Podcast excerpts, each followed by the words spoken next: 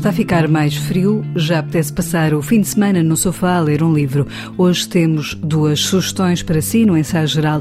Abrimos o novo livro do escritor Walter Ugumem e a grande biografia do Marquês de Pombal de Pedro Senalino. Mais à frente vamos a Castelo Branco, ao Centro de Cultura Contemporânea, visitar a exposição da artista Cristina Rodrigues sobre a imigração. Sentamos-nos na plateia do teatro para ver a peça Folle Époque, que tem antestreia amanhã em Ilhavo, e escutamos um dos temas do novo disco do músico e compositor Renato Júnior. São muitas as desculpas para ficar connosco nos próximos minutos.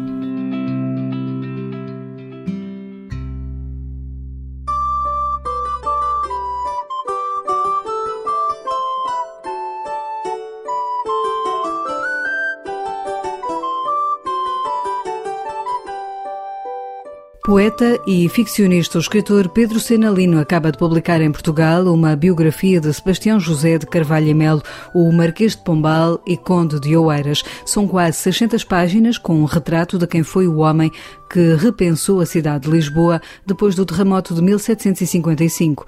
De quase nada a quase rei, pretende ser uma biografia histórica que olha para a vida de Sebastião José de Carvalho e Melo, explica o autor. A mim interessou-me fazer uma biografia da vida do Marquês de Pombal tenho tido perguntas que, que olham para a biografia como uma obra enfim, de um historiador. Não, é uma biografia da vida do Marquês de Pombal. A obra do Marquês de Pombal interessa que seja estudada pelos historiadores. Eu interessou-me estudar quem foi este homem, qual foi o percurso de vida, uh, um homem que esteve perdido em parte na sua vida, um homem que foi agricultor, que foi historiador de autodidata, que foi escritor, mas que foi também uma espécie de solicitador, de falsário até, segundo algumas narrativas, de embaixador, de negociador internacional. Claro que também foi secretário de Estado e é preciso perceber o que ele fez aí, mas a partir do ângulo da sua vida, foi gestor de equipas, tão conhecido por ter construído Lisboa e foi alvo de vários processos contra ele. Mas foi um homem também que teve uma vida familiar, foi um homem que foi neto, foi filho, foi pai, foi avô, foi marido.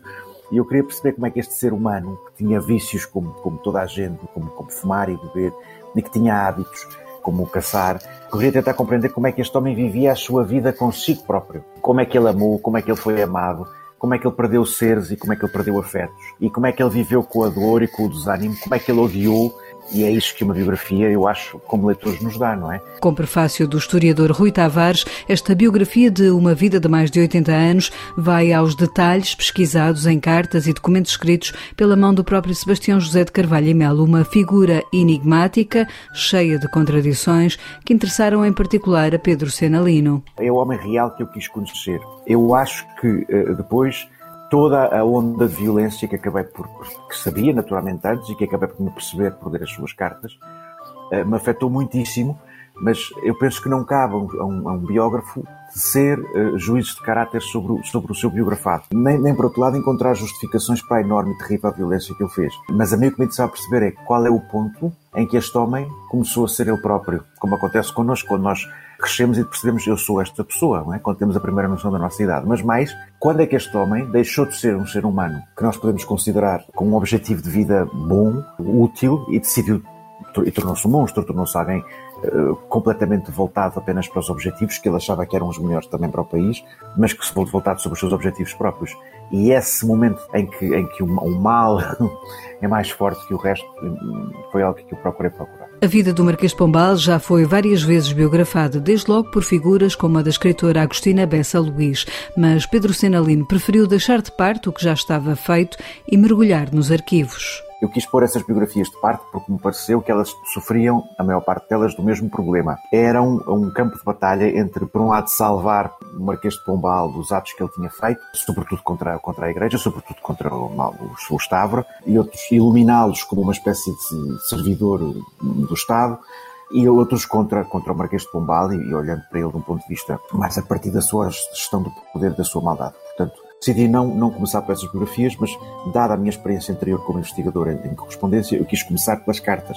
Muitas destas cartas estão em Lisboa, uh, na própria biblioteca do Marquês de Pombal, que se encontra na, na Biblioteca Nacional, a célebre coleção pombalina, mas também em Londres, onde há cópias da sua correspondência diplomática inteira. E eu quis perceber quem é esta pessoa, porque obviamente que é um, um rapaz de 38, 39 anos que apanha um barco vem quase do nada e se torna embaixador nas primeiras cartas e nas, na maneira como ele olha para os acontecimentos e como reage àquela cidade enorme, uh, cheia de vida, cheia de novidades e também ao seu papel e, à, e àquilo que a corte lhe pede, isso vai revelar a sua personalidade mais profunda. Ao longo das páginas desta biografia percebemos a vida pessoal, as figuras que marcaram Sebastião José no seu percurso e a forma como se dava lá fora.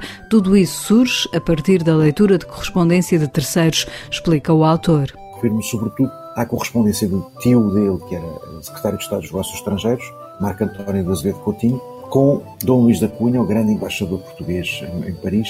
Os três mantinham uma espécie de, correspondência. Dom Luís da Cunha era alguém a quem o Marquês de Pombal enviava, ainda quando era embaixador, enviava relatórios e enviava cartas para pedir a sua opinião. Portanto, esse triunvirato acabou por mudar algumas imagens indiretas também do que se passava da cor, na corte e daquilo que, que, que, se passava também com o Marquês de Pombal. Uma boa parte desta biografia demora-se no período em que Sebastião José de Carvalho e Mel viveu fora e foi embaixador em Londres e Viena, uma passagem importante para a sua formação e olhar estrangeiro sobre Portugal. Para mim, uma das umas descobertas mais, mais importantes é ter percebido exatamente como os seus colegas embaixadores uh, noutros, nesses países o ouviam, o tinham em conta, apreciavam a sua companhia e a sua, e a sua visão das coisas, e como, por exemplo, estes escritos que ele envia para Lisboa, estão cheios de relatórios extremamente precisos, extremamente detalhados, com brilhantes análises geopolíticas, que mostram que não só o Marquês de Pombal estudava sozinho e procurava perceber, mas sabia reunir à sua volta colegas e, e amigos com quem tinha eh, em Viena e em Londres discussões muitíssimo, muitíssimo, interessantes e, e que e que abriram a sua visão. Portanto, sim, esse, esse período em Londres e Viena, mesmo tardio na vida de um homem, ele já volta com 50 anos, sem dúvida que mudou o seu olhar e a sua maneira de ver Portugal. De quase nada a quase rei é uma biografia que revela o lado frio e calculista do Marquês de Pombal, sobretudo quando planeou a expulsão dos jesuítas de Portugal, algo que Senalino encontrou em documentos inéditos. Dá a entender que era realmente alguém que tinha no início de vida um pavio extremamente curto. Por outro lado, vemos em Londres, em Viena e nos primeiros anos em Lisboa, o outro lado completamente oposto. Alguém extremamente paciente, portanto, que parece refletivo e estratégico. E isso para mim foi ainda mais verificado na descoberta da, de, documentação que nunca tinha sido vista na Biblioteca Nacional e onde se vê claramente que o Marquês de Pombal, como já suspeitávamos todos, arquitetou com detalhe cada passo da campanha contra os jesuítas e, portanto, vê-se claramente que nesses, nesses, nesses, blocos que estavam fechados como ele revia as cartas que eram enviadas para o papado e para outros contra os jesuítas, como é que organizava os parágrafos, as palavras que punha, ou seja, esse sentido de um arquiteto frio, de uma estratégia de violência. A biografia de Sebastião José de Carvalho e Melo está editada pela Contraponto.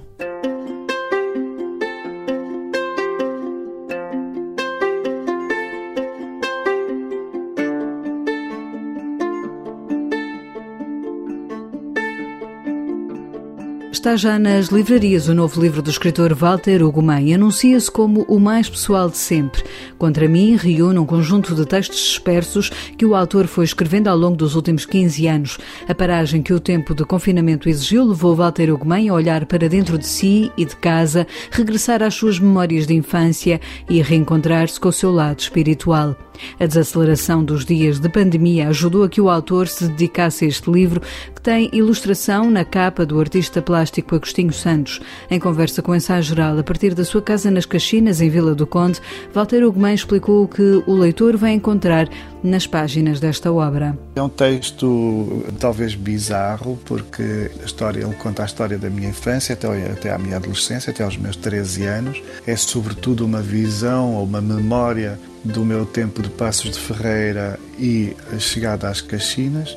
E mete-se comigo, é assim, o título não podia ser melhor, porque de facto é um livro que me provoca, que me cria ansiedade, que me coloca em perigo, por exemplo, que me vulnerabiliza mas que eu precisei muito de escrever. Eu creio que esta introspecção deste ano pandémico me solicitou uma, uma revisitação à pessoa que eu quis ser, ou à pessoa que eu comecei por ser, e de maneira a eu a voltar a afinar ou, ou, ou ganhar coragem para um regresso franco àquilo que são as minhas pulsões mais naturais. Eh, e isso passa muito, por exemplo, por um, simplificar a minha vida. Eu nunca quis, eu, em criança nunca quis ter muita coisa também nunca acreditei ter muita coisa. Não, não cresci nada educado para um materialismo imediato. Cresci muito educado, muito impressionado com o estar aí para os outros, o ajudar os outros. Cresci numa espiritualidade muito profunda que eu talvez durante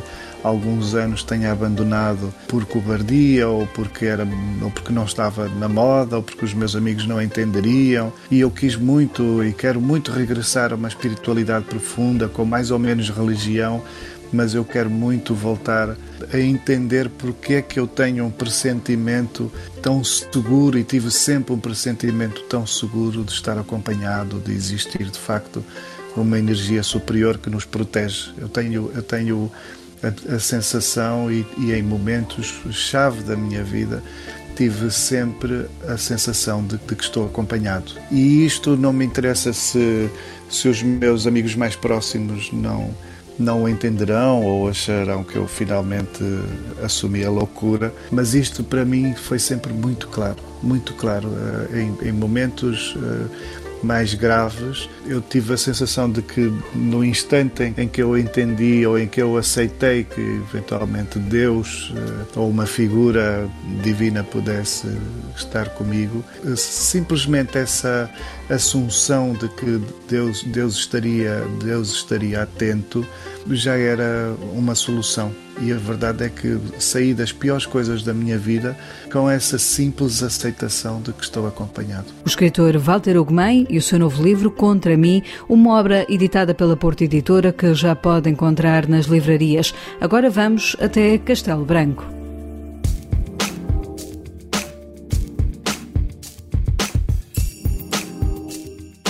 Depois de já ter exposto na Catedral de Manchester, a artista plástica Cristina Rodrigues mostra agora no Centro de Cultura Contemporânea de Castelo Branco a sua mais recente obra.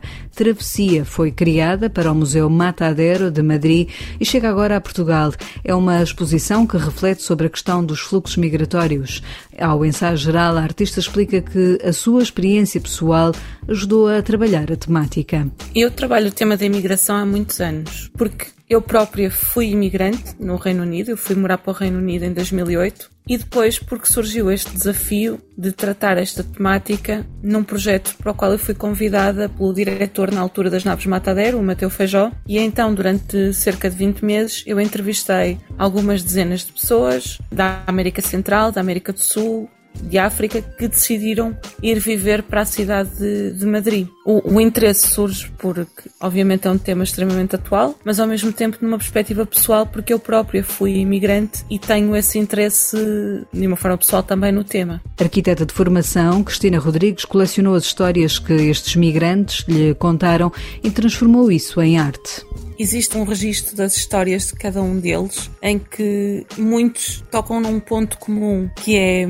o sentir que deixaram de pertencer ao país de onde vêm e sentir que também não pertencem bem ao lugar onde estão. É como se vivessem constantemente num estado intermédio. E, portanto, há este sentimento. E depois o grande desafio que é deixar um país, atravessar o mar, não é? Ir de um continente para o outro, encontrar uma cultura diferente daquela que sempre experienciaram e tentar integrar-se nessa cultura. No fundo, vão rumo ao desconhecido. E, no fundo, a exposição retrata isso. A, a instalação central é uma instalação muito grande, com 12 metros de comprimento.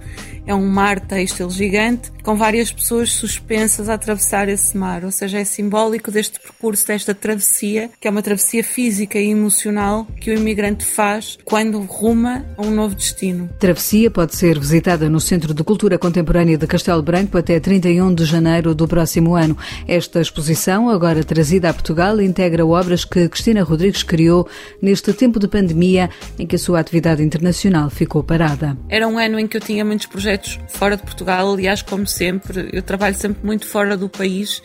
E era um ano em, em particular eu tinha um projeto na China e ia, ia estar um bastante, uma, uma grande temporada na China, que foi precisamente o país para onde deixou de se poder ir praticamente e, portanto, foi um reajustar de tudo, um reajustar de agenda e também de forma de estar, não é? Porque deixamos de viajar para apresentar as exposições, para filmar novos projetos, para trabalhar em novas obras e passei a estar muito no ateliê, eh, sozinha, a fazer um trabalho muito mais individual tudo se transforma, não é? E, e, no fundo, esta exposição tem uma parte já toda produzida durante o tempo da Covid-19, este o ano de 2020, em que se nota esse trabalho de ateliê individual e que é uma faceta completamente diferente que eu vou mostrar nesta exposição. Pode conhecer o trabalho da Cristina Rodrigues no Centro de Cultura Contemporânea de Castelo Branco, um museu aberto de terça a domingo das 10 às 18.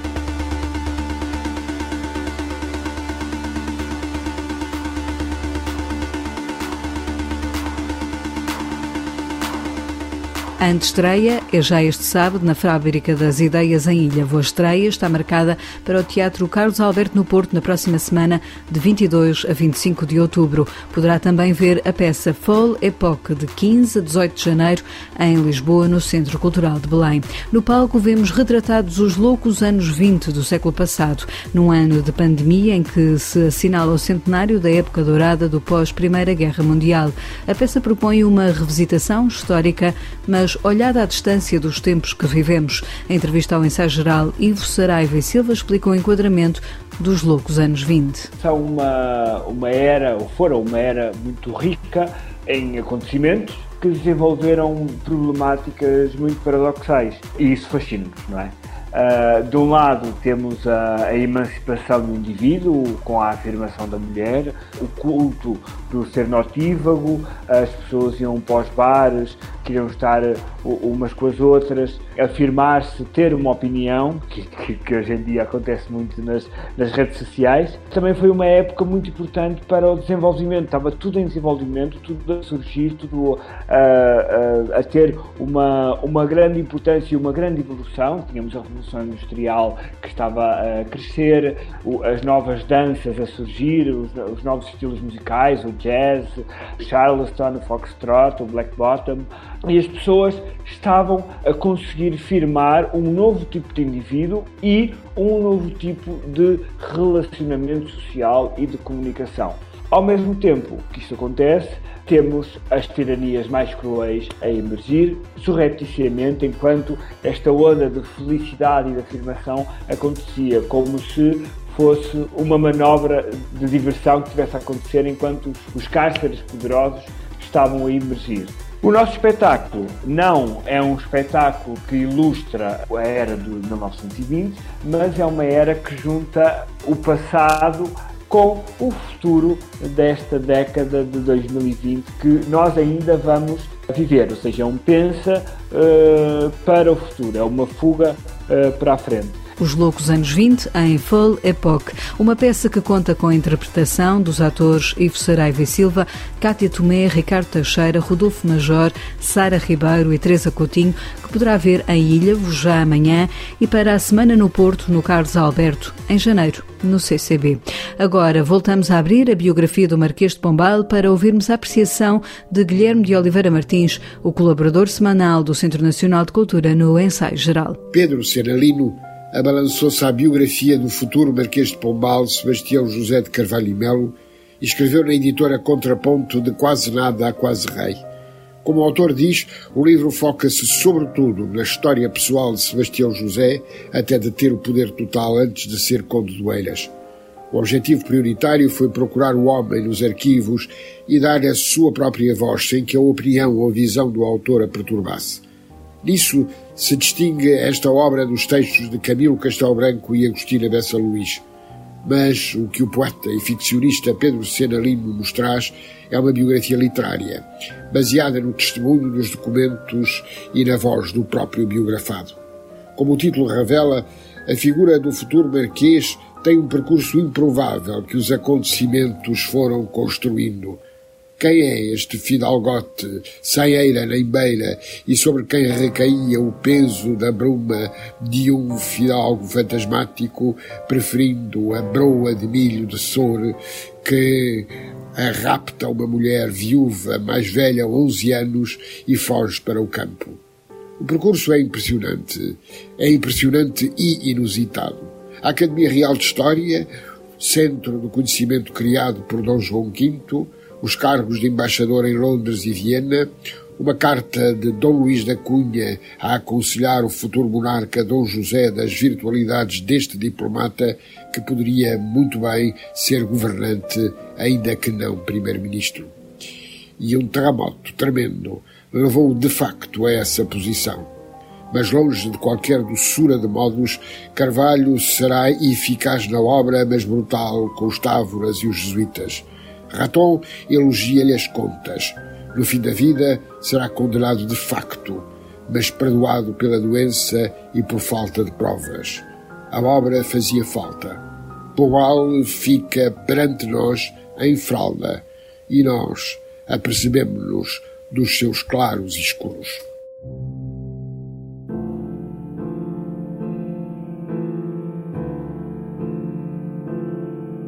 Quando morre o amor, nasce um poeta, uma porta aberta para um fado a fadista Cátia Guerreiro é uma das vozes femininas que fazem o novo disco do músico e compositor Renato Júnior. O álbum Uma Mulher Não Chora será levado ao palco no próximo dia 25 de novembro, num concerto no Teatro Maria Matos, em Lisboa.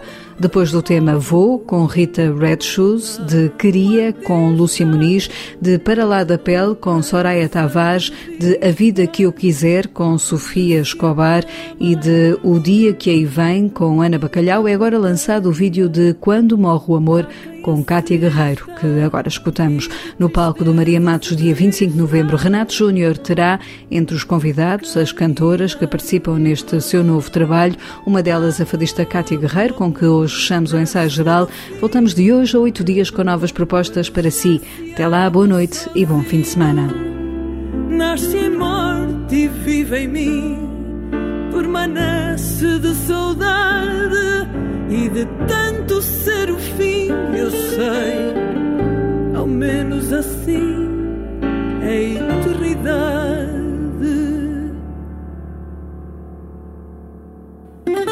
Quando morre o amor, há um segredo que se diz e faz enredo